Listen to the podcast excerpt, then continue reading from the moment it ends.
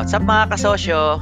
Welcome, welcome sa ating Negosyo Real Talk Podcast kung saan maaari mong marinig ang usapan ng mga tunay at malulupit na negosyante dito sa Pilipinas. Enjoy listening mga kasosyo kahit na may mga kasabay kayong ibang ginagawang mga importanteng bagay habang pinapakinggan nyo tong podcast na ito. Magkakasama pa rin tayo habang nakikinig po kayo. God bless mga kasosyo and enjoy listening. Tara simulan na natin tong balitaktakang mabangis. Ayos!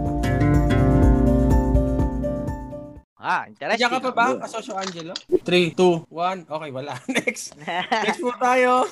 Ah, yan. Si kasosyo Ayen. May tanong din po siya mismo. Ang tanong niya naman tungkol sa lending, borrowers. Yan, mga ganyan. Ah. Andiyan ba po ba si kasosyo Ayen? Opo. Kasasyong Ayen po. Ay. Ay. ba tayo, kasosyo Ayen? Yan kasasyong Ayen. Oo, good good afternoon po, sir. Mm. Ah, ah, yun nga, ang question ko, sir, iba naman tong entity po. Ah, Apo, apo. kasi since na nandito nga po ako sa Barcelona, meron po akong, nag-create po ako ng grupo noong 2018 among Ah. OFW din dito na nandito sa, sa amin. Mm. Ngayon, ah, meron po kaming parang, ah, paano ba ito sabihin? Parang lending siya. Pero Mhm. ang main borrower po namin is yung mga OFW na merong mga negosyo sa Pilipinas. Mm, mm. So, bali, ang ano po ng grupo namin is we are an OFW helping our fellow OFWs. Ah, Kasi po, ang gusto po, isa po san, ang ano namin, main goal is yung mga OFW, mabawasan ng OFW sa Pilipinas, magkaroon ng negosyo sa Pilipinas Ah. na yung sweldo nila bilang OFW, eh kaya naman po talaga Mm. na kitain kung negosyo sa Pilipinas. Apo. So, iyon po yung aming ah, maliit na nego-negosyo dito ng mga OFW. Ngayon, since na nag-lockdown po, ay Mm. nag-COVID nga, nagkakaroon kami ng struggle sa collection Mm.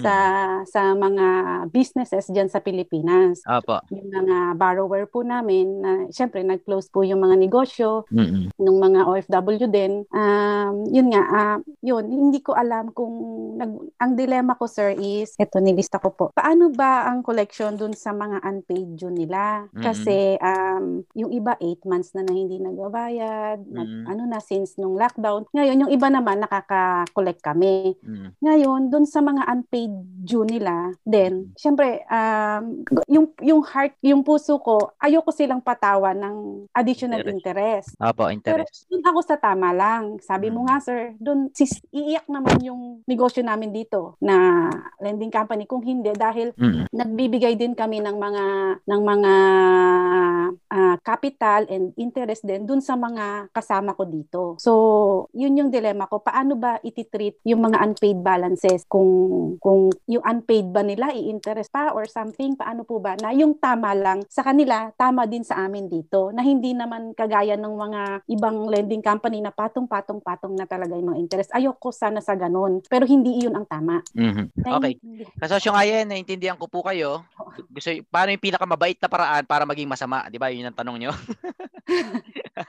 Ayen, sa- ganito yan. Doon tayo sa tama Ah. lang. Ah, sige po. Naintindihan ko po kayo. Una po, ang pinasok nyo negosyo, eh ganyan talaga. So, Mhm. kasama yan sa ninegosyo nyo. Kasama yan sa pinasok nyo negosyo. Ang financial model, ang financial business na ganyan ng klase, kasama sa computation nyo, dapat kung merong hindi nagbayad. Nataon lang nag-pandemic, ano? Pero alam nyo ba, ang mga nagpautang ngayon, mas tiba-tiba? Totoo. Mas Paano? kumita kayo ng malaki. Kung titignan nyo yung brighter side kayong mga nagpautang, ano? Kayo talagang mga nagpautang, ano? kumita, kumikita kayo ng malaki ngayon. Dahil may Totoo. interest talaga. May interest, Interest talaga na patong-patong. Ah, kasosyong Chikoy, hindi ah. nga kami nag, nag hindi nga kami naglalagay nun, sir. Eto nga mga kasosyong Ayen. Meron talaga kayong dapat ipatong na interest. Pero ito yung tamang diskarte. Makinig po kayo. Okay. Una, Sige po. yung interest na ipapataw nyo sa kanila, nakadepende sa inyo kung ilang por- porsyento yung nal- nalamsam nila o ilang tinakbo ng utang. Patong-patong yan eh. Kasi tubo, tumubo, tumubo, tumubo. Lalo na kung sunod-sunod na 8, na sunod-sunod ng 8 months. Patong-patong yan. Sa, sa, sa computation ko, kung nagbabayad sila sa inyo ng 12 12,000 a month, sa 8 months na hindi sila nagbayad, kumita na kayo ng 50,000. Yun ang computation ko sa utak ko ngayon ha. Maaring mali ako pero nando doon. Ganon kalaki yung interest. Na, nakita nyo mga kasosyo? Baon sa utang yung mga negosyong may utang. Kung nagbabayad sila ng 8, ng sabihin na nating 5,000, sige, hindi, ay hindi. O, basta ganun yung estimate ko. May, kailangan nila magbayad sa inyo buwan-buwan ng 12,000 ano. Dahil 8 months na silang hindi nakabayad, pag kinumpute nyo ng patong-patong interest ngayon, 50,000 na yung kailangan nilang bayaran sa inyo interest pa lang. Plus pa yung buwan-buwan na 12,000 na kailangang ibayad sa'yo. So baon na baon talaga yung mga negosyante. Kabisado ko computation yan. Ut- usaping utang, kabisado ko yan. Bakit? Barkado na sa utak ko yan, yan tungkol sa interest-interest na yan. Kasi diyan mo makikita kung kikita ka ba o hindi sa interest sa utang. Mangungutang ka o gagawa ka ng pera na sarili mo. Okay. Ganito ang diskarte ka sosyong ayen para hindi masakit. Kailangan itong mga may utang na to nakikipag-usap sa inyo. Yun ang number one. Kasi pag hindi sila nakikipag-usap, wala na silang plano magbayad. So, yung mga nakikipag-usap, yan yung bigyan nyo ng mga magagandang bonus. Case in point, hindi nyo napapatawa ng interest sa ganitong buwan kasi nakikipag-usap ng maayos. Pero yung mga salbahing plano na kayong takbuhan, ay hindi naman salbahe o hindi lang professional, sila yung ipatawan nyo ng tunay na interest. Fair na yon. Sinalbahe kayo eh, hindi, na, hindi sumasagot ng tawag. Kinakamusta mo, hindi nagre-reply. So, fair lang yung interest na ipapataw nyo. Pero etong mga nakikipag-usap, etong uh, kasosyong ayen, ah, gipit na gipit lang po talaga, pero ano ba talaga pwede natin gawin? Ito ang diskarte sa inyo sa side nyo kasosyong ayen. Yung interest na 50,000 case in point na pinatong-patong ng tubo o interest, hahatiin nyo ulit yon para i-distribute sa mga susunod na buwan kung kailan sila magsisimulang magkapera. Case in point, magkapera sila sa March. Ang nautang nila sa inyo sa interest, patong-patong, 100,000. Ang bayarin nila sa inyo, magbabayad ng for, for 5 years, case in point. Hahatiin nyo yung 100,000 ng 72 months. Tapos i-distribute nyo sa hulog nila sa susunod. Ang goal, matulungan nyo silang makabayad sa magaang, sa pinakamagaang na paraan para makabawi rin sila ng negosyo nila. ng negosyo nila kasi kung hindi sila makakabawi at babaunin nyo sila, mas lalo kayong hindi mababayaran. It's a, it's a matter of relationship. Kailangan nila maramdaman na tinutulungan nyo silang makabawi at in the end, sigurado ako, kayo ang una nilang babayaran sa mga pinagkakautangan nila. Dahil naramdaman Tama, nilang tama. gusto nyong tumulong. Iba kasi yung pineste mo, oy, buwisit kayo, magbayad na kayo. Iba yon sa, kamusta ka na ba? Ano ba nangyari sa business mo? Gusto mo ba ng tulong? Ah, ganito marketing niyan, ganun. Pag naramdaman yun ng entrepreneur, sigurado ako unang magkapera yon, babayaran kayo. Basta kaya na nila. Wag la- nakuha mo yung, ano, kasosyong kaya para hindi kayo malungkot? Yes, sir. Kaya kayo malungkot kasi hindi nyo tinutulungan yung mga naghihirap na negosyante. Kala nyo ang tulong yung pautang. Hindi. Moral support ang mahalaga ngayon. Pag naramdaman nila na, eto na lang kasosyong ayan eh, yung mga may utang sa inyo, maramdaman lang nila na hindi pa pala nila kailangan magbayad ngayon o next month. Maramdaman lang nila na open kayo for communication, na ayusin, na i-restatement yung utang, napakalaking peace of mind na sa entrepreneur yun. Hindi na kayo makakalimutan nun, maniwala kayo sa akin. Basta maramdaman nila na nandyan kayo, isang lending entity, na handa talagang tumulong at hindi lang sila pagkakitaan. Kasosyong ayen, ah, isa lang ang nasa utak nyo dapat. Paano itong lending company nyo na matutulungan makabangon itong mga negosyanteng ito? Kasi pag hindi sila nakabangon, hindi rin kayo mababayaran ng kabuuang principal ng utang. Kaya trabaho nyong trabahuin sila na magtrabaho. Ako mo kasosyong ayen, Yes, Maramdaman yes, sir. lang nila na, ay, salamat, hindi pa pala ako ba, although bound sa utang, pero salamat naman kasi si kasosyong si Ayen, eh, hindi naman pala ako sisingilin ng isang bultuhang 50,000. Kasi sir. naman pala. Yes, kasosyong Ayen. Ako, ako po talaga yung nag-reach out kanila na, Ay! na, na nagtatanong, um, Kamusta na ba? hindi po. ah, Meron na ba? sabi- Meron na ba? Ganun. Hindi, ganun. ah ano kasosyong Ayen? mag, sabi ko, kausapin mo ako. Sabihin mo sa akin kung paano Ano? kita matutulungan. Ah. Ayusin natin. Ah. Ayusin natin kung paano ikaw makakagaan. Ang problema, Hindi hindi reply eh, Opo, ay totoo yung kasosyong Ayen kasi yung yung credit score ng taong yon bagsak tapos pinautang nyo. Yun yung risk nyo eh. Yung taong yon hindi quality. Kung ako pinautang nyo, kaya ko makipag-usap sa iyo, makipagtitigan mata sa mata kahit milyon ang utang ko sa inyo. Bakit? Sanay na ako sa utang eh. Alam ko na yung diskarte dyan. Kakausapin mo lang naman yan na hindi ka makabayad at ginagawa mo lahat. Ma- kasi yung mga bagong may utang, takot siya numarap sa utang kasi di pa nila alam paano i-handle eh. okay. Kasosyong given Ayen, that, yes, yes, yes, yes. Yes, given that na may ganun nga silang attitude that Mm. nag-failed nga kami for for na, screen sila. Given Ah. That na may ganun silang attitude. Apa. ah, o- on your end, sir, paano ba sila maa-address ng tama na maka, ma, bumalik Meron ng may, may tinatawag na kumpanya na kung tawagin eh Ma'am Buiset Company. Ah, ayun po na. Ma'am Buiset Ay, Company.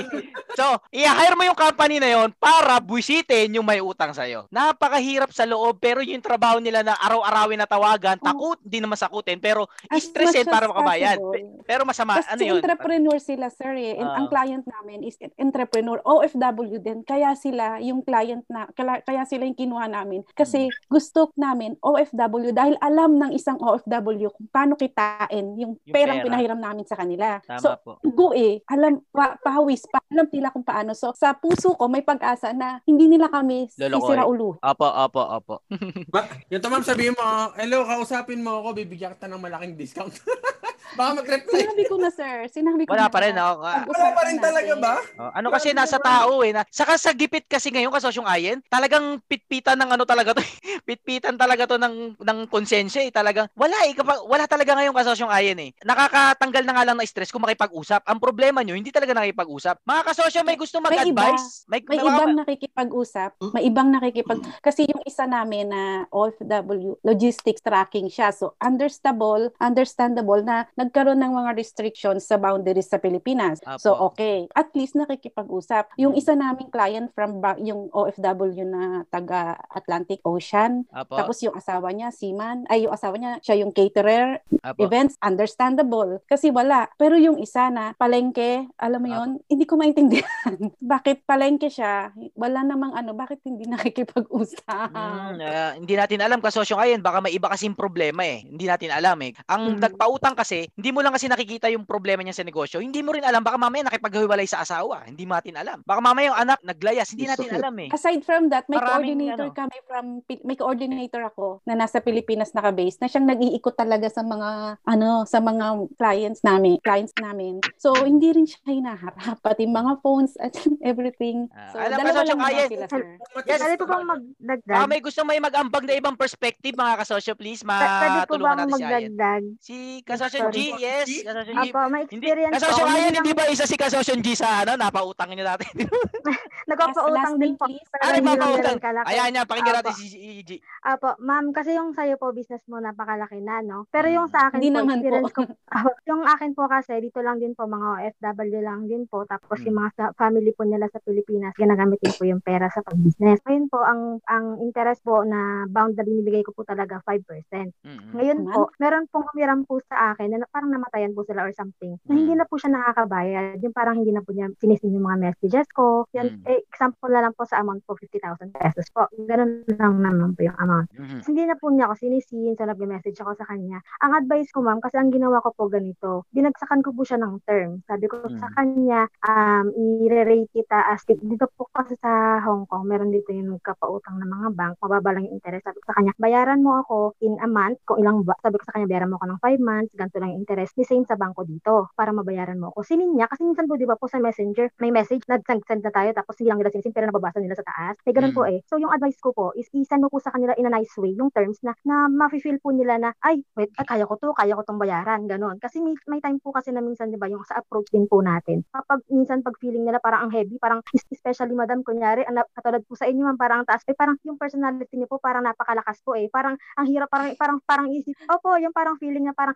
may ganon po kasi na parang nahi- nahihiya sila hala baka mamaya hindi pwede or ganon minsan may mga gusto po silang may mga gusto po silang ah ma, ma- marinig galing po sa inyo para po ah, mag mag-feedback din po sila doon sa ah, gusto po ninyo na matulungan din po sila. Ganun po. Yun lang po yung may share ko. Thank you, Thank thank, you you po, ma'am. Kasosyong Kasosyong Ayan, pwede ba akong mag-suggest na medyo tactical? Yan, si Jaynard, Ano? please. Anong, kamusta ang profit and loss nyo? Lugi ba kayo dahil marami kayong may utang sa inyo? Um, sa 2018 po kasi kami nag-start, so wala talagang nag okay siya, okay. Mm. Nagsimula lang nung, nung COVID, Mm. out of ilang client, yun nga, tatlo o apat silang nag-fail. Mabuti na lang nung mga panahon na okay, okay kami, hindi ako naglalabas ng pera. Kumbaga, kung ano lang yung payables, yun lang yung binabayaran ko. So, naipon ng naipon yung profit namin, yun yung pinangtatapal ko sa ngayon. Mm. So, okay, Okay. pa siya sa ngayon. Pero nasa, ano na Pula siya na, ngayon? nasa pula na.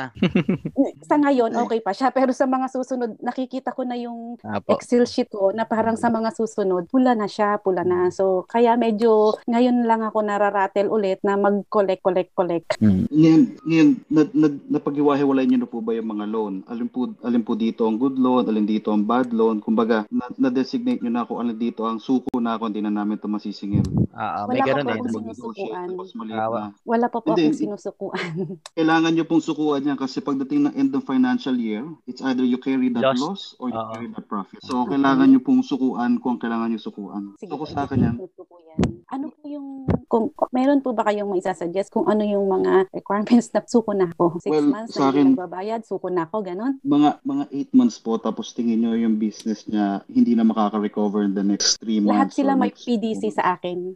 So, ilan po dito yung kumbaga, kumbaga yung logistics company, tingin ko mabubuhay ulit yun. Kaya-kaya niya mabuhay pagkatapos nito. Miski yung events, kaya niya mabuhay after nito. Kasi Mhm. catering. Eh. Sila yung So, nakikipag-usap na binib- exactly. binib- So, yun yung mga good loans. So, kailangan mo ngayon i-negotiate yung mga bad loans. Kumbaga, bigyan mo na ng ultimatum. Ano bang pangil niyo doon sa mga bad loans niyo? Meron ba kayong Yung pangil? PDC. Meron ba kayong... May Yung PDC. PDC, may, mga, ah. ha- may mga hawak akong PDC, kaya lang ako rin ang may problema. Hindi ko siya pinideposit dahil Ah, alam six months na- expired din, ma'am. Pag six months expired, dun lang ako magde-deposit. Puputok yun pag ano. Pag yung six months na talaga, yung unang, yung last na araw na six months na mag-expired na yung cheque, ide-deposit ko na. Para tumalbog na, para may record na. Para lang meron akong bouncing check. Oh, pwede nga, ma'am. Pwede rin yun. Tsaka pag more than, magkano yung more than kapag para may stapa ka? 200,000? 5,000 yata yun, mo, sir. Yung pag ang 5,000 inutang sa'yo, Pinas. Pag yun na yung Hindi pwede laki ng 5,000 inutang. barangay lang yan. Oh, yung Nasa stapa na, kasi may cheque eh. 50, Magkano yun? 50K. BP 50K, 22 lang yata bouncing check. 50K, Ano? 50K. 50k pataas, Ah. tapa na yung kaso. Basta hindi na pwede sa barangay. Ah, ah, pwede yun kaso isa ano eh, may financial 50K. cost din kasi yung ano. 50k financial sa isang yung- cheque o pag pinagsama-samang cheque? Yung kaso, yung kaso yata, Yung pag pinagsama. Isang cheque, isang kaso po yun. Ay, isang cheque. cheque, isang kaso. Oh, okay, Opo, okay. bawat cheque, kaso po yun.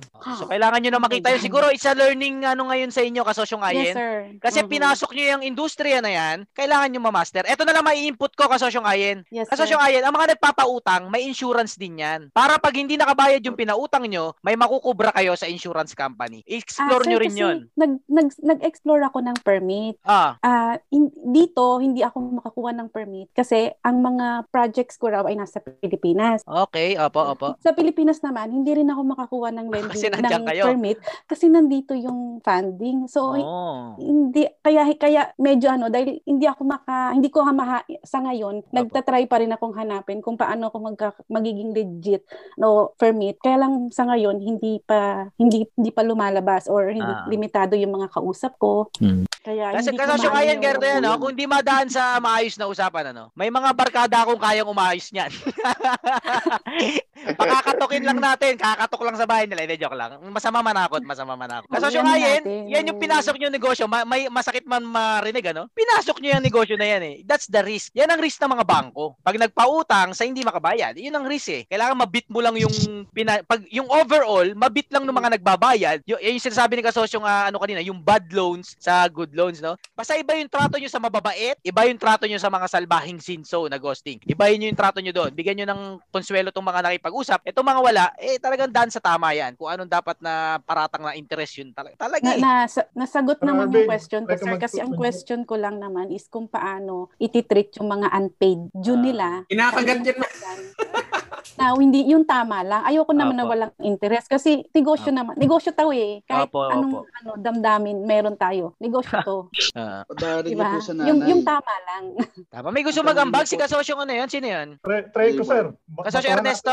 Yeah, Oo. Sir Ernesto, please. Ma'am, ganyan. ah Siyempre, lahat ng business may risk. Mm. Bago nyo inumpisan po yung lending ninyo, especially hindi siya registered, more riskier yan. Mm. At yung mga kliyente nyo is unread talagang ganyan. Hindi credit. Qualified siya gawin kung anong ginagawa niya. Mm. Pero sabihin natin may maganda kayong puso at ah, talagang naman nakikita ko napakabait po ninyo. Oo, mabait si Ma'am Ayen. Ang ang nangyari lang talaga is yung nangyaring COVID at nasa yun ang business ninyo. So ayaw niyo pong ayaw niyo pong tanong kay, ayaw niyo pong diretso yung salita kay Sir Arvin. Pero as- assume natin na nasabi niyo na eh, dahil si Sir Arvin medyo nahiya din sabihin yung riding tandem. Yung business na ginawa niyo po is considered as a yan, yung sec- unsecured loan po yung business Mm. niyo. Unsecured lending. Hindi po siya sec- meron tinatawag Walang na- protection, oo. Oo. Unsecured na hindi Walang lang- insurance. Mm. Yes. So, kung ako, ang pupunta sa'yo, kalawaan lang tayo. Kahit binigyan kita ng cheque, anong insurance po meron ka dyan? Dahil kahit yung Mastercard mo, Visa mo, kahit habulin nila ako ng 5 years in court, mawawalang, wa- titigil din sila. Mara-write off yun. Mm. So, yun yung pinasok yung bus- business. Merong isang tinatawag na, na lending type, yung um, naididinig ko, sabihin na natin nangyayari, yung collateralized, Mm. collateralized loan o yung secured loan. Secured na loan naman kailangan sec- gayon, kompleto ka ng kompleto ka ng papeles ng gobyerno, ah, pati yung loan na bibigyan mo sa kanila, yung ililend mo sa kanila, is secured by an asset. Oo. Parang bangko na. Yun yung sinatawag na secured loan. Hindi yung secured lang na may insurance. Hindi. Yung secured loan na merong kotse. Asset. Bigyan tayo. Bigyan mo ng 20% ng, ng, ng yan. Anytime na bumaba yung value o nagkaroon sila ng issue, kaya mo i-liquidate yun. Yun po yung issue ng liquidation. At yun din yung pinaka-problema problema ng word natin ngayon, yung liquidation. So, ngayon, makit na backtrack na natin kung anong klaseng business meron ka. Uh, un, un, informal, hindi legal, at uh, it's, hindi mo rin kaya pasok sa secured, sa secured loan, pero with your good heart, uh, incidentally, nangyari yan, nagawa mo, nakatulong ka sa mga tao, so yun nasa inyo yung risk. Ngayon, yung ang kailangan mo ngayon gawin, kung, talag, kung talagang kaysa ganyan ka, pwedeng, ako na yung ganyan, ako na yung mag, mag, mag Sir Urban, ano? Go, Kailangan go, si- go, Sir Ernesto, go! Sabihin mo na. Meron gayon. Bilangan mo lahat. Di ba may mga checky ka? Alamin mo na, mag-google ka na, makinig ka na, mag-PM ka na, i-ready mo lahat ng lahat ng unsecured loan mo. Para nga sa akin, gawin mo na eh. Sama mo na pati yung good loan. Bigay mo sa isang institution, be- bibili nila yung loan mo. Mm-mm. Sila na bahala doon. So, hindi mo na sila kailangang huntingin. Mm-mm. Ngayon, yung, yung institution na yun, sila na bahala. Mm. So, para sa mga gayon, mga, ano ba, may nagsabi dito eh. Sila na mangungulit doon. Hiding in. Edit, ano? Sila na. Ah, So, yun- Meron pa. Yung, ng yung, yung mambis- mambuisit company. Mm. O, yun na po yun, ma'am. Mm, Para yun po hiwalay na yung, kayo, may pagkakataon ka ulit tumulong. Susunod ng pagkakataon. At ngayon, alam yun, mo, yun, na kulangan, ngayon na. Ang galing nun, Sir Ernesto. Tama, meron nga pala yun. Nabebenta yung utang. Guma- nasa ekonomiya yan. Yung utang, pwede mo ibenta sa another institution. Sila na bahala ron. Ah, may ganun nga. Mm, Sa- Salamat ka, salamat, Sir. Ernesto. Lupit talaga ng ano Salamat, mo. salamat Sir Ernesto. Hindi ko hindi umabot sa Oo. pag-uutak ko yung ganun. Pero may isa pa kasi akong op- iniisip na open, sir. Hindi ko lang alam kung ano yung legalities dyan sa Pinas. Um, meron, di ko pa rin na-open kasi aside dun sa sinasabi kong food industry, meron pa po akong isang company din na ito ay totoong lending company. Opo. Diyan sa Pilipinas na nakabase. Isa din Mm. ako sa sa Founders. ko- Board of Directors. Opo. Okay, Tapos, ah, possible ba na iling ko? Posible ba yun? Possible na ano Hindi ko po? po natatanong to dun sa CEO namin eh, na isa. Possible na ano, ma'am? ibenta nyo po sa kanya doon. Ah, hindi po Oo. yan. Wala sila pinirma ang kontrata eh. Oo, pwede. Ibenta yung Ibenta asset. nyo yung kontrata, pwede. Ah, pwede ibenta yung asset, yung loan. Tapos, Ibenta may sarama May kontrata po ba? May kontrata sila? May kontrata kami lender borrower. Ah, yung, yung yung bangko po kami. ang bibili.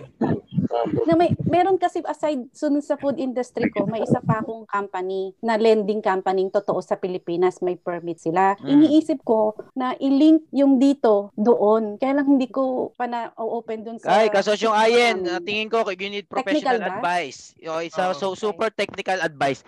Yung mga punto natin dito mga kuro-kuro lang to ng mga mga ano eh, Mga alam mo naman, alam mo naman tayo, bida-bida, di ba? Mga mga ano lang natin to, mga brainstorming ng mga strategies. Pero nasa po, punto ka na ngayon, kasosyong Ayen, na you need professional advice na. At least alam mo na yung mga tatanong mong tama dun sa mga professional. Kasi ang daming nag-ambag na ng- ngayon walang dinalaman, ano?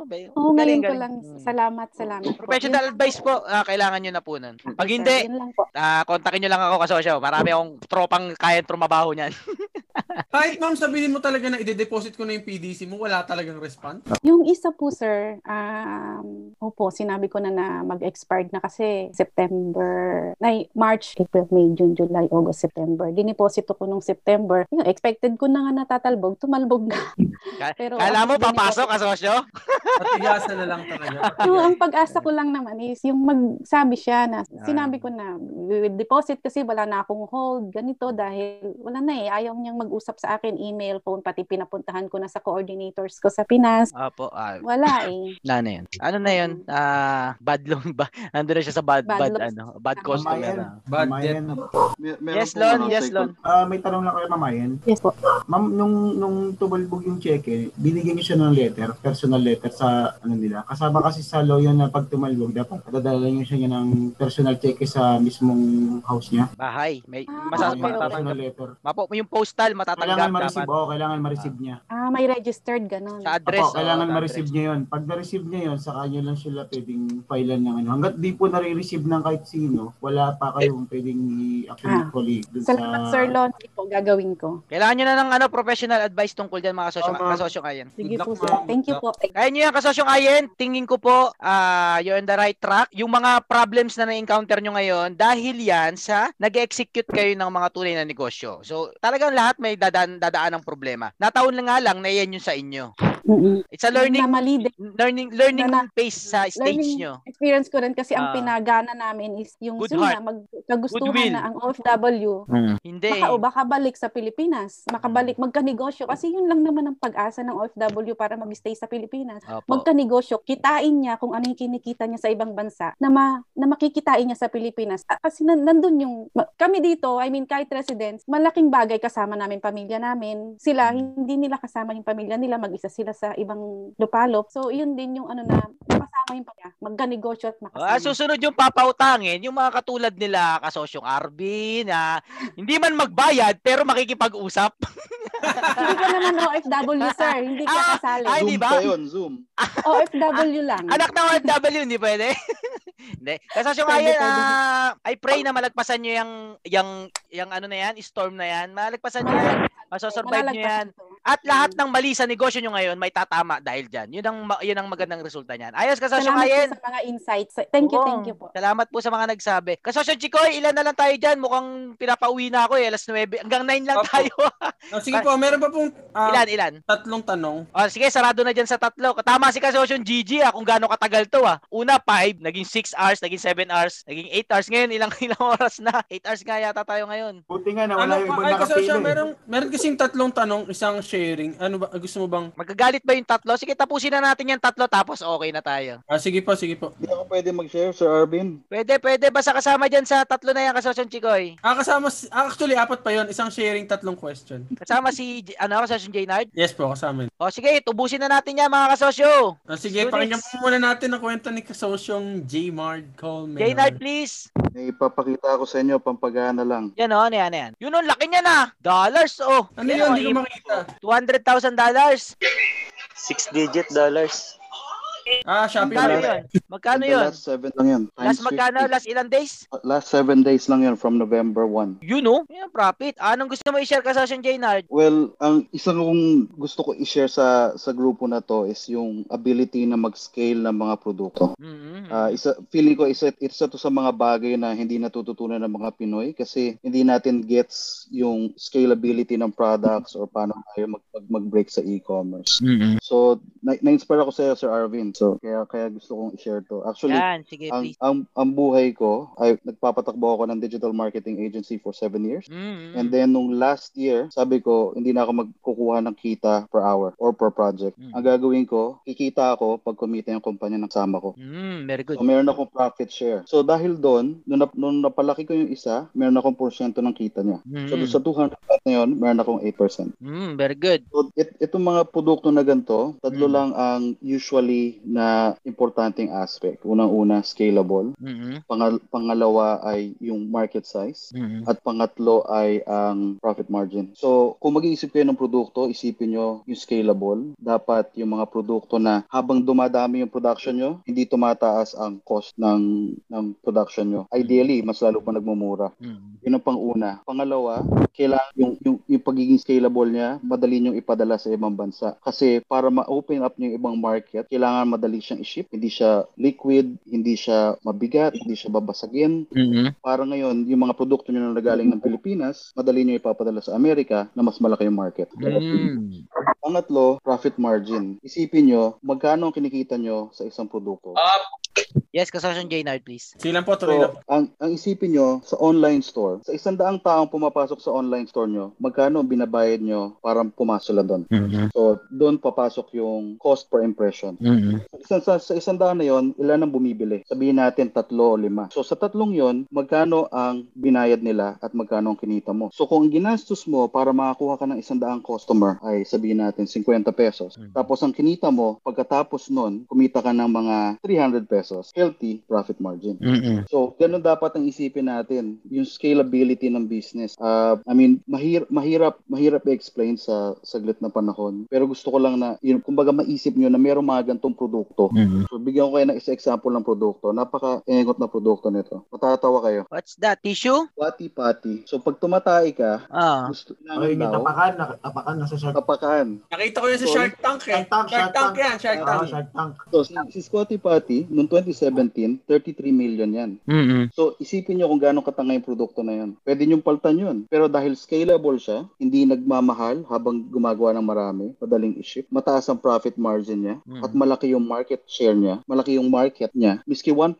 lang ng market na yun na ma-hit mo, milyonaryo ka. So, dito sa kinikita namin to sa mga stores namin, wala pang isang porsyento ng buong Amerika na target namin doon. Wow. Mm-mm. Ganon din sa Pilipinas. Mas malaki pa ang, ang population ng Pilipinas. So isipin nyo, sa isang daang tao, ilan ang mabibentahan ko, magkano kikitain ko, at magkano ginastos ko para makapun- makapagpapunta ako ng isang daang na tao. So yun lang. Yun lang yung, yun lang ang ano ko. Ang masabi ko lang, itong mga bagay na to, Mm. araw-araw namin itong ginagawa at araw-araw namin itong pinapaulit-ulit. So hindi Mhm. to fluke, hindi to hindi sinasadya, hindi to aksidente. Repeatable to. Basta kailangan yung isipin from produkto hanggang dun sa pag-price nyo, hanggang dun sa marketing nyo. Mm-mm. So, yun lang. Gusto ko lang i-share yun mga, mga kasosyo. Nice, nice.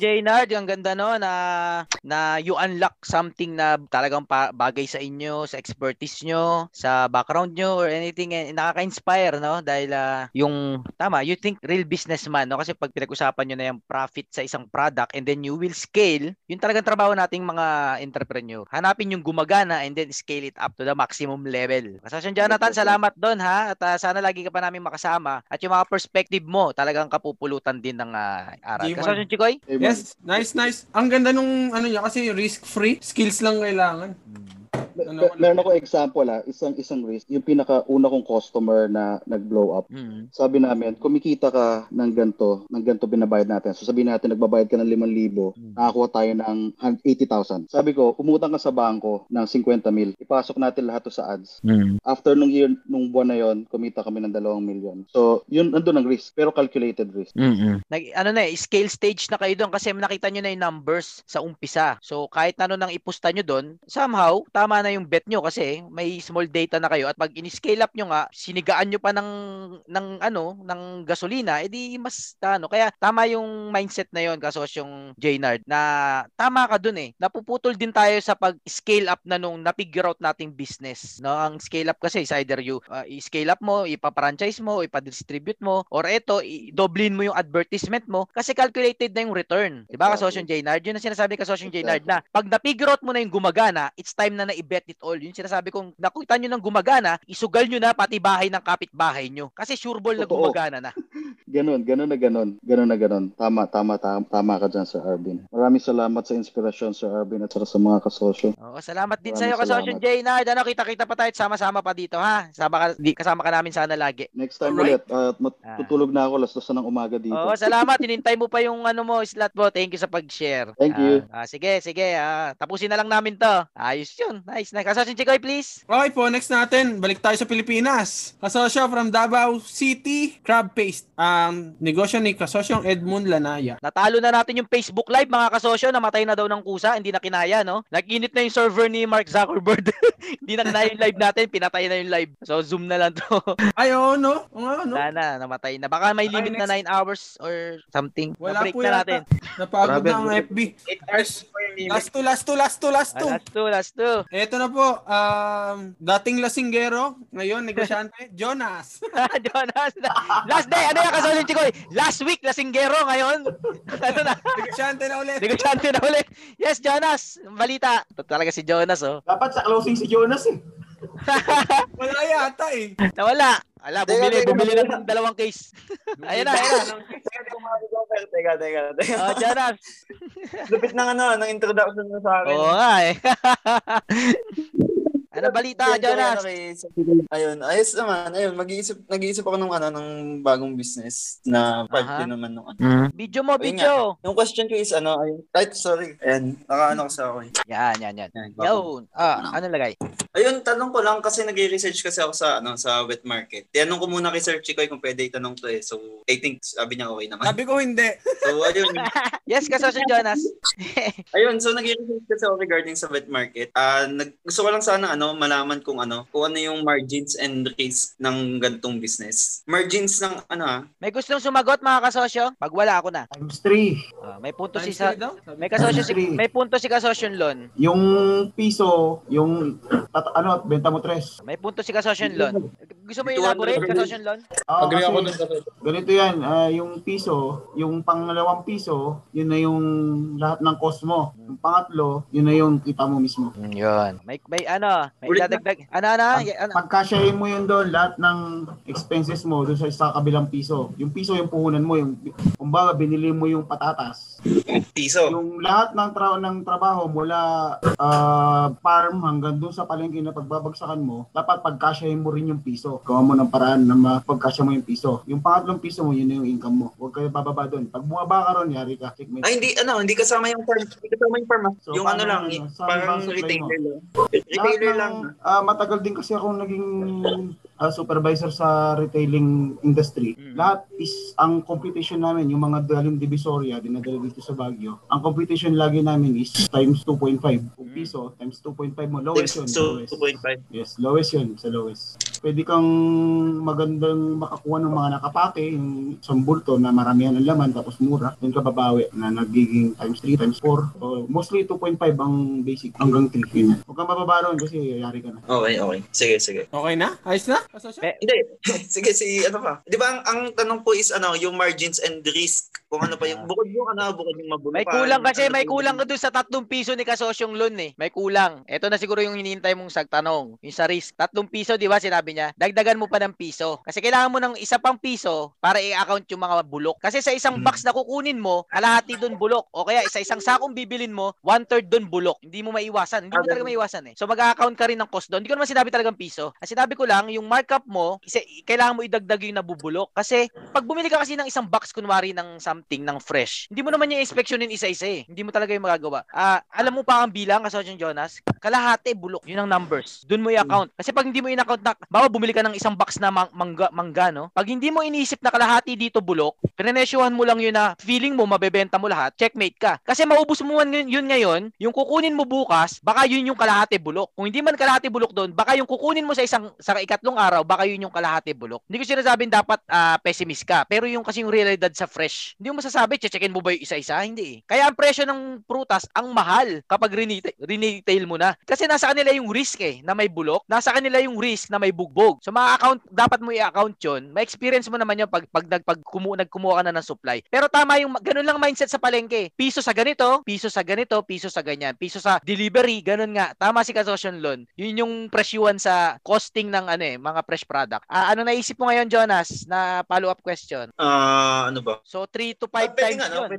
So, let's say, paano ba? Paano bang? Paano ba yung costing mo nun, for gawin? example? Di ba ang balak mo kasing gawin, i-incorporate yan dyan sa delivery mo? Ah, Di oo. ba yan, ganun. yan yung balak mo gawin? Kaya tinatanong mo magkano yung Oo. margin kasi either papatungan mo or kukomisyon ka sa pinagbilhan mo. Oo. Oh, yun. Tama. So, yun ang, yun, dun, dun ang, ano, yun ang concern mo siguro. Pero, or, ayun sa'yo naman, ilang oras mo lang yan after mong bilhin sa palengke, de-deliver mo lang naman. Kaya tinatanong mo, ilang porsyento dapat niyang i-negotiate doon sa bibilhan niya. Eh di bebenta sa'yo ng normal. Kung magkano yung benta niya, yun talaga yun. Kasi retailer ka eh, kung tutusin. Kasi babato mo lang sa customer mo, tama? Hindi ka naman bumili ng wholesale eh. Tama. Hindi siya bibili ng wholesale. Oo. Bumili ka lang. Parang magpipicker lang siya sa ano, sa Doon sa wet nagbebenta. market. Oh, ang tutusin, Pagka- hindi mo kailangan mag, ano eh, mag-commission kasi. Minsan Pagka ka lang wala ka mag- ng talo sa, wala ka ng talo sa bulok nun kasi de-deliver mo agad. Oo, ang risk nandun sa supplier na binagbentahan mo. Kaya hindi ka makakatawad doon kasi anong benta nila, yun yung benta nila sa'yo. Siyempre, marami ka pa pwedeng gawin. Ah, Pag nakilala ka na, eh, dito ka na pwede makahingi ng ano. Oh, pag regular ka na sa kanila Oo. siguro. Suki. Doon ka na makaka... Eh di kasi, kasi ang ganito, ganito ang plano kasi. Ang plano ko, if hindi sila papayag na maging partner sa amin, kami na lang yung mismo magiging retailer mismo. O, yun nga yung sinasabi namin ni Kasosyong Lon kung paano pepresyohan yung fresh. Yun nga. Ah. So, for example, paano ba, di kasi wala, nag-research pa lang kasi ako kasi sa YouTube, sa Google, Hmm. hindi ma-explain ng ayos yung regarding sa numbers. Saka, basta nag-research na ako, I did my best na Jonas, May tip ako sa'yo, ano, Jonas. Tip ako sa'yo. Sige, sige. Bago mag- ah, sige. Ah, uh, ako sa Jonas kasi ah based lang sa experience ko kasi yan din yung negosyo ko ngayon. Ah, Papalengke mahirap mo, please. may mahirap kasing mag, mag mahirap kasing ano, ah, magsimula ka sa magsimula ka sa paglalagay ng stock tapos wala ka pang data na ilan yung average sales mo per week or every 3 days dun sa wet market na yon. So mas maganda magsimula ka muna na kumuha ka sa retail, magtiyaga ka muna, figure-figure ka muna. Tapos pagka meron ka ng data na average na kunwari, kunwari sa repolyo na umuubos ka ng ano 10 kilo sa dalawang araw, tatlong araw, edi alam mo na kung ano yung alam mo na kung ano yung i- ah, bibilin mo in wholesale. Yun, alam mo na kung ano yung i-stock mo na ano na mga produkto kasi mahirap na masiraan ka eh. Mm-hmm. Pag tsaga ka muna, experiment muna, experiment ka muna. Tapos kapag ka nakakuha ka na ng kapag nakakuha ka na talaga ng supplier price, ah mag- ano pa yon hitting two birds in one stone pa yon na ah, nakuha mo na ng mura, tapos pwede mo pang mapababa yung ano, magkakaroon ka pa ng gimmick dun sa sa online store mo na may discount kunwari ganyan ganyan. Oo, yun Kasi nga mas- yung plan. May basehan, may basehan ka na rin sa presyo. Oo, yun, yun yung yun yung ano yung gusto ko malaman, yun yung punto ko na ano, ano yung yung syempre yung pricing nga. Kasi parang ang hassle ha, hassle part pa sa amin na kami yung ano, yung makipag-usap sa merchant na ah ito ganyan ipapartner namin kayo tapos commission based na lang. So parang ah, parang sa syempre may experience na ako regarding that kasi ginagawa namin yun sa restaurant. So doon pa lang ano na eh, ang hassle na sa restaurant pa lang. Much much ano pa much, much hassle pa sa ano sa wet market. So ah nag-back up plan na agad ako na if ever na hindi nga sila kumbaga yung ano kumbaga yung commission hindi kami nagtugma sa gusto namin mag-wholesale na lang kami. So ayun ah mag-wholesale mag ah, ayun nga mag-retail din and then kukunin syempre eh, kami din yung magiging ano parang hindi na kami kukuha sa kanila kami na yung mismo ano bibilan so ganun yung ano ganun yung plano ko sana na plan plan B. Since meron naman kasi kaming ano meron na kasi kaming data ng mga customer namin and then SMS blast na lang yun ah marketing basta madali na yun kami na bahala dun sa ano. So, hindi na magiging parang start from the bottom kami na, ah, start from scratch na sisimulan yung ganung business. Kasi ah, nasa food delivery business na kami and madali nang i-market. I think madali na i-market yung ganung business. So, ah, ayun nga, tanong ko na lang yung margins ng ano ng isang ganung business. May idea ka na Yeah. kung magkano ang ano, magkano ang bili mo sa ganito, yung pinakamurang pagkakabili mo sa ganito. ayun nga, yun nga yung ano yung gusto ko sana. Malengke ka na. Yo, alamin mo 'yun tapos i-compare mo lang sa ano, sa kasi hindi naman pwede mas mahal ka sa palengke. Jonas, may Oo. share lang ako sa'yo. Kasi Sige, nung, sige. nung kasagsagan ng lockdown, yan ang racket ko eh. Ginawa ko, gumawa, kumuha ko ng mga picture ng palengke, ng mga stock sa palengke. Dahil nga may motor ako, ah, nilagay ko lang sa ads. Tapos, kumuha lang din ako ng mga supplier sa mga kakilala ko, lalo na yung mga palengke. So, hindi mo kailangan bumili agad ng maraming stock. Yun ang kagandahan dun. Tapos, makikita mo na agad yung presyo nila kung magkano yung presyo nila. So, makipag-usap ka na lang, magsimula ka muna sa mga 20-20 na discount, ganyan, okay lang yun. Ang titirahin mo talaga dyan mismo is yung delivery. Yung delivery charge, doon ka babawi. Tapos, ang isang maganda dyan, kumpletohin mo siya. Kung hindi lang siya wet, kung meron kang pambalengke, meron ka rin groceries. Kung meron kang kakilala na barkada na may tindahan or ano, malapit na groceries sa inyo, kontakin mo na yon maglagay ka na ng mga ibang groceries doon sa portfolio mo para isang stop, isang ano na lang, isang largahan na lang yung tingin nila sa ano. Medyo mahassle kasi kung ikaw ang mag stock kasi inisip ko na rin yan no, nung, nung April, May, June na yan, nung kasagsagan ng COVID. Yan ang inisip ko. Actually, nag-register pa nga kami ng, ano, ng website. Ang problema, yan, mag stock ka kung yung hinahabol mo is malaki agad nakita. Kailangan mong i-stock yung, yung inventory mo agad. Tapos yung risk nga yan, nabubulok. Yun ang problema mo. Pero kung ako sa'yo, kung gusto mo matry muna yung try the waters nga, sinasabi nila, uh, tie up ka lang muna. Tapos pick up na lang, ibabalot na nila, pick up, pick up pa na lang. Tapos sigurado ka pa na fresh yung may bibigay mo kasi hindi mo in-stock bagong kuha mo yun. Parang ano lang yan eh, more income, more risk, di ba? Parang yung pinag- tama natin, pinag-usapan natin kanina, ano ba yun, yung may additional risk yung gusto niya idagdag sa business niya. Nasa sayo naman yun, Jonas, kung gusto mo extra risk. Ang kaya hindi ko kino-consider kasi yung ganyan, yung ganon kasi parang walang pinagkaiba dun sa wet market if ever na kuku- hindi ko kasi kaya laruin yung numbers eh, hindi ko kaya kaya laruin yung presyo. Kasi if if ever na ako yung magsusupply, ako yung ako yung ano, ako yung nandun sa- nakakuha ng pinakamababa. Tapos pwede ko na siyang ano i-adjust kung any any ano amount na gusto ko. Kaya hindi ko din may consider yung ano eh, yung ku- kukuha dun sa ano sa ibang tao ng products. I mean, kukuha dun sa mismong retailer nung ano nung mga gulay sa prutas kasi yung ROI niya sobrang liit kasi ang, mako, ang, ang makukuha mo lang kasi yung delivery fee mismo. Tapos So, ang umpisa mangyayari lang pa? So, umpisa lang. yun. umpisa lang. Oo. Kapag, kasi nga parang nga makita mo ano, magkano ang sales mo eh. Tapos yun na yung ano, yun na yung basihan mo kung ilan yung i-stock mo sa mga susunod. Oh, para Ah. makadecide ka rin kung mag-stock ka ba talaga, willing ka Oh, ba? makita mo yung mga mabili, fast moving, kung alin yung fast moving. Ah, sige, sige. Ayun, yun lang. Sige, sige. Okay na ako dun. Ah, regarding dun sa ano, regarding naman dun sa groceries, ganun ba, ano, ganun ba kailangan yun? Pat, kasi may plan naman ako ng groceries. Kaso, ayun nga, may experience na din kasi ako sa sobrang laki mong tumingi. Sa sobrang laki ng idea mo, hindi mo na ma-execute ng lahat. I mean, kailangan, ano eh, kailangan match. Liitan mo muna yung tingin mo kasi limited lang din naman yung manpower, limited din yung ano, yung, kaya hindi ko kino-consider agad yung groceries kasi napakalaki manpower na. Pwede bang ano, okay lang ba yun na ano, tingin nyo na yung sa wet market muna? Oh, tama Kahit naman. lang. Tama naman yun. Doon din ako nagsimula, wet market muna. Kaya alam kasi yung demand, nagkahalo sila ng grocery items, eh, dinadagdag nila sa notes. Kaya, kaya napag, nakapag-decide ako, nalagyan na rin ng ano, Ah, ng grocery. Dito rin, ganun. Kasi para, eh. para isang ano na lang sila, isang bilihan na lang sila. At least may encourage sila na, uy, eh, ano, kunwari, kailangan, hindi lang gulay ang kailangan nila. Kailangan din nila ng grocery items. Eh, ganun din, lalabas din sila ng bahay nila. So, ano, para isang bilihan na lang. Yun ang, ano, kaya ako naglagay din. Kompleto. online ka ba? Online ba yun sa'yo? Ah, Mobile, mobile store ba, boss? ah, yung gildasmobilemarket.com, try mo lang, tingnan mo. Gilda? Boss Boss Chigoy, Yes po. dyan sa Cavite, meron yung website na ano eh, may wet market din at grocery, nakalimutan ko yung pangalan eh. Pero pag bukas mo ng website nila, karne agad yung makikita mo, parang kulay orange, big ganun yung website Ay, nila. hindi ako- Kasi Cavite base yun eh. Cavite base yun. Doon kami nag, nag-pilot eh. Doon namin binis yung ano namin dito eh. May Dito sa amin yung gobyerno gumawa ng app. sa Alfonso, gobyerno yung mismong may mobile, may ano, may palengke on wheels. Sila yung mismong Sir, nag-iikot. Dex, ah, Sir Dexter, tanong ko lang kung ano, kung yung ino-offer nyo bang presyo dito is same as dun sa ano, sa mi- mismong palengke? Dati hindi. Dati dati parehas or dati parehas or mas mahal ng konti kasi nga hindi ako nag-stock ng madami. Doon lang ano lang, picker lang. Tapos nung nagkaroon ako ng data na ah, ah ganito pala, nakakasampung kilo pala ako ng sibuyas kada week ganito. So mag next ah, next week or next next week magi-stock na ako ng ganun or mas mababa ng konti pa kung may kulang dagdag na lang. Basta wag lang sobra kasi yun yung kalaban mo yung sira. So umpisa lang yun. So at least meron ka na din dagdag na pakulo dun sa website mo na dati siyang gantong price. Tapos nung nakakuha ka na ng ano ng wholesale price, ma-adjust mo na yung price niya. Na pwede kang mag-sale na. Kasi ang labanan diyan ano eh, yung mga keyword na free delivery, sale, 10% off, 5% off, mga ganyan. Maano yung mga mata nila sa mga ganyan. Sige, sige, sige. Ayun lang, ayun lang. Thank you. Okay na. Okay, God na. bless good la God bless Jonas sa pag-execute mo niyang pagdagdag mo ng services mo at products. Ayos, kasasan Chikoy, please. Ayos, ito na po ang pinaka-last. Ay, hindi.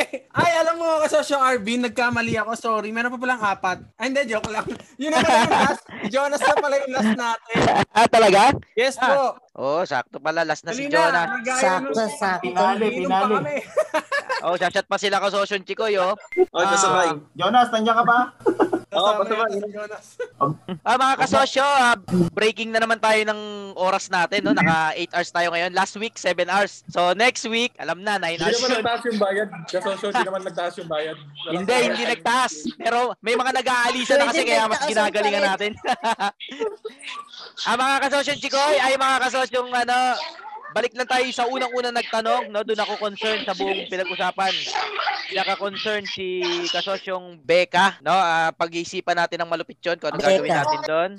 At pagdasal natin na maayos natin lalo yung ating ah, lumalaking community at mas kailangan ng i-manage. Sa mga nagpapakita ng ng ah, initiative, maraming salamat po. Most probably magagamit natin po yung mga initiative nyo. Paano natin mas mapapaganda yung grupo natin. Salamat po sa lahat na nag-share, sa lahat ng bagong insight na narinig, mga perspektibong ang dami ko pong natutunan ngayon, sobra. Ah, kada Okay. episode, kada session natin very unique sa ibang session, no? Namimiss ko rin yung ibang mga kasama natin pero ah, makakasama rin natin sila sa mga future. Kasosyon Chikoy, maraming maraming salamat sa sa malupit na moderation, ano? kasosyo, 8 hours. At uh, sa mga nag-ambag na malupit, sila kasosyong Dexter, kasosyong Ernesto, kasosyong Ayen, at marami pa, hindi ko na mabanggit yung iba, no po. Mga kasosyo, paalala, ang mga sinabi natin dito ay mga kuro-kuro lamang, ha? Mga idea-idea lang to. Hindi ito yung konkretong tama. Huwag niyong kakalimutan yon ha? Ito'y usap-usapan lang. Chismis lang, kumbaga. Ang tunay na sagot sa mga sitwasyon nyo ay nasa isip nyo, nasa puso nyo, at nasa mga professional na advice. Ito'y community. Parang barkadahan tayo ng mga negosyante. Na payo-payo lang. Kanya-kanyang decision pa rin tayo. Kanya-kanyang execution. Kanya-kanyang pangarap. Pero magkakampi tayo. Ah, lahat ng ah, glory gusto ko ibigay kay Lord, mga kasosyo. Marami nagpasalamat sa nagagawa natin. Pero all honor and glory belongs to God, mga kasosyo. Instrumento lang tayo rito. Mabibless lahat na nagsasakripisyo para tulungan ng iba. Sigurado ako doon. Hindi lang ah, isa, dalawa sa atin. Pero ang daming tumu handang tumulong ng walang halong kapalit. Kaya asahan nyo na po yung balik ng Diyos sa wala nyo inaas na hindi nyo inaasahang ibabalik sa inyo. Sure ball ako doon. Sigurado ako doon, mabibless palalo yung mga tumutulong. Ah, mga kasosyo, yung mga future na inspirasyon, kung sino man kayo, excited po kaming marinig yung mga istorya nyo. Ah, si Kasosyo Chikoy, kukontakin po kayo sa mga bagong magkikwento sa future, mag-share ng mga istorya.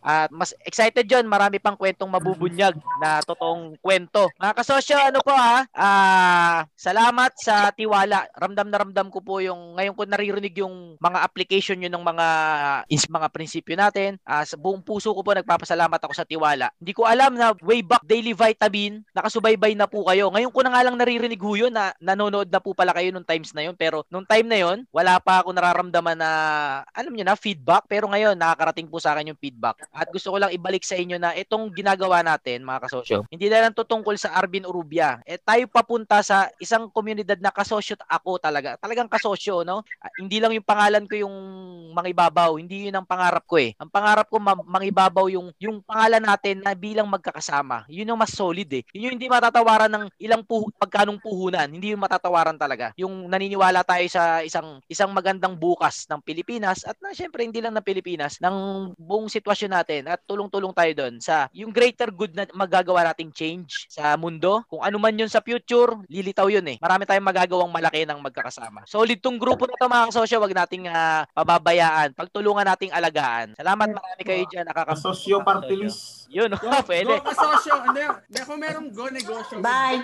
Kasosyo. Tama, pwede. party list eh, party list. Ah, mga kasosyo, pa, ah, parting words na lang kay Kasosyo Chikoy tapos magto-close na tayo. Kasosyo Chikoy, last words. Eh, salamat. Salamat Ah, marami rin po ako natutulungan. Sana po, Makita ko rin kayo ulit next time na magkaroon tayo ng Zoom. At sana po, kung meron po kayong mga idea para ma-improve po natin yung Zoom natin, huwag po kayo mahiya mag, ah, magsabi sa akin at syempre kay Kasosyong Arvin. Pero sa akin lang, para bawasan natin yung trabaho kay Kasosyong Arvin. Ay, salamat. Marami nang iniisip yan. Kasosyong Arvin, maraming salamat sa isa na namang napakahabang oras na binigay mo sa amin lahat. Thank you very much. Yes, glory to God mga kasosyo. I love you all ha. Kita-kita ulit tayo sa schedule. Go Kasosyo!